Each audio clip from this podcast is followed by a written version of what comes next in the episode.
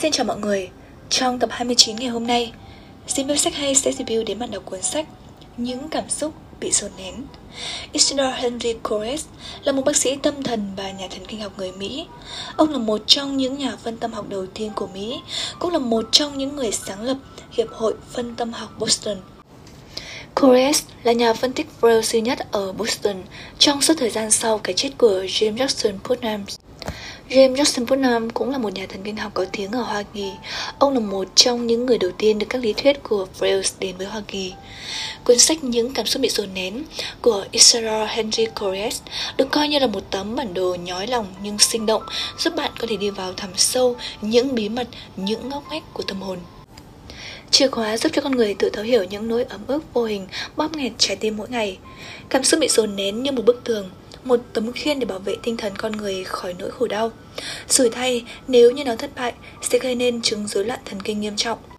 Một những cảm xúc bị dồn nén và hệ quả của tổn thương thời thơ ấu. Ai cũng đều có trong mình một tuổi thơ thời thơ ấu. Thế nhưng không ít người trong quá trình lớn lên gặp phải những tổn thương có thể là một cách vô tình dẫn đến những hệ quả khi trưởng thành mà chính người đó có thể cũng không nhận ra. Những sự dồn nén cảm xúc mạnh mẽ trong quá khứ có thể dẫn đến những hệ quả lâu dài khi một người trưởng thành. Bác sĩ Oka Spister từ Zurich, Thụy Sĩ đã phát hiện ra một số lượng lớn các trẻ em ở độ tuổi đi học mắc các chứng rối loạn thần kinh có nguồn gốc là cảm xúc, chẳng hạn như nói lắp, nỗi sợ không lành mạnh, xấu hổ, ngại ngùng, ăn cắp bật và nói dối.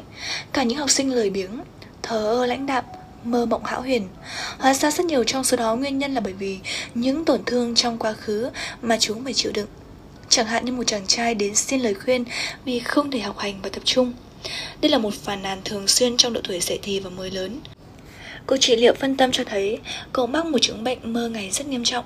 Đó là một kiểu rút khỏi thực tại, thích chìm trong những giấc mơ hão huyền ban ngày của mình hơn là việc cố gắng học hành có tính thực tế. Trường hợp này khả năng tập trung của cậu không hề có khiếm khuyết, vấn đề nằm ở chỗ chàng trai trôi vào một tình trạng mơ giữa ban ngày một cách bất thường. Vì thực tại cuộc sống không làm cậu thích thú nữa Đôi khi thì cô giáo trên trường sẽ đánh giá Phán xét và dán nhãn cứng đầu, lơ đánh cho những đứa trẻ.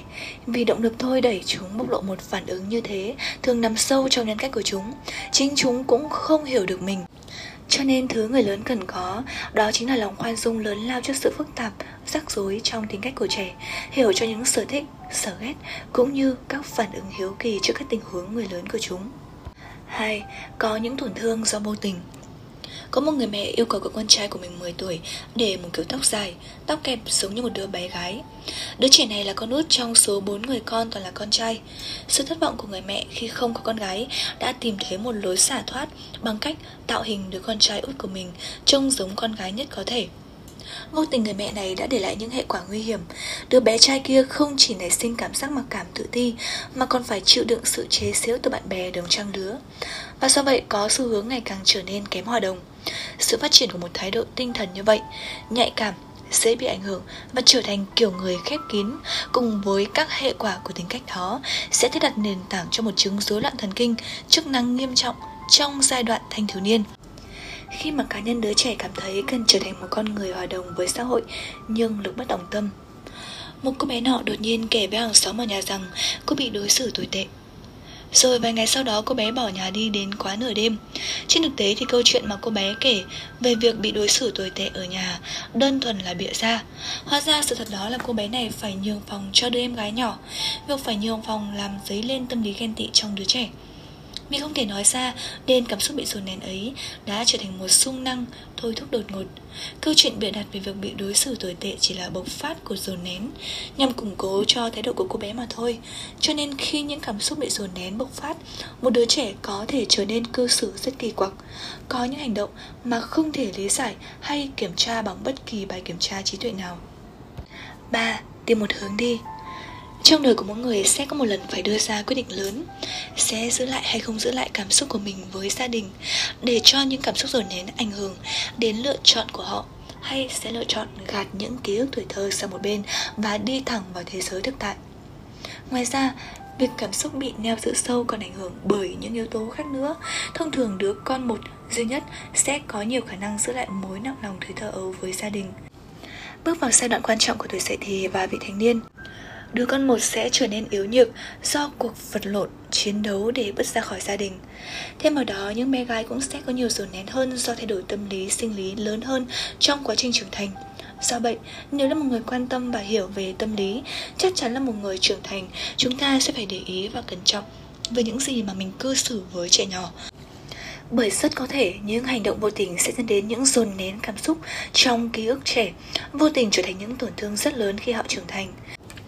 Ngược lại, nếu một người lớn lên mà không có một tuổi thơ hoàn hảo, cũng đừng để những tổn thương ảnh hưởng lâu dài đến cuộc đời của bạn. Hãy cho phép bản thân mình được lựa chọn, bước sang một ngã rẽ mới, sống một cuộc sống mới, dành những điều tốt đẹp nhất cho chính bản thân mình và cuộc sống của mình. Để tránh những cuộc tranh cãi không cần thiết, đôi khi chúng ta không cho phép bản thân sống thật với cảm xúc của mình. Có nên giữ những quả bom vô hình đó trong tâm hồn mình Chế ngự sự giận dữ là điều mà những người trưởng thành nên học Thế nhưng khi những cảm xúc tiêu cực bị dồn nén quá lâu, Chúng sẽ trở thành liều thuốc độc cho nội tâm của con người một lời xúc phạm khiến ai đó bị tổn thương hoặc nặng nề hơn là những hành động quá khích gây nguy hiểm cho cộng đồng.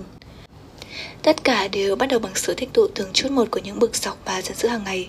Cuốn sách những cảm xúc bị dồn nén của nhà tâm lý trị liệu Isadora Henry Corret sẽ cho các bạn một tấm bản đồ để hiểu một cách tường tận hơn nội tâm của con người. Qua đó, người đọc có thể nhìn sâu vào những vấn nạn tinh thần của đời sống xã hội hiện đại.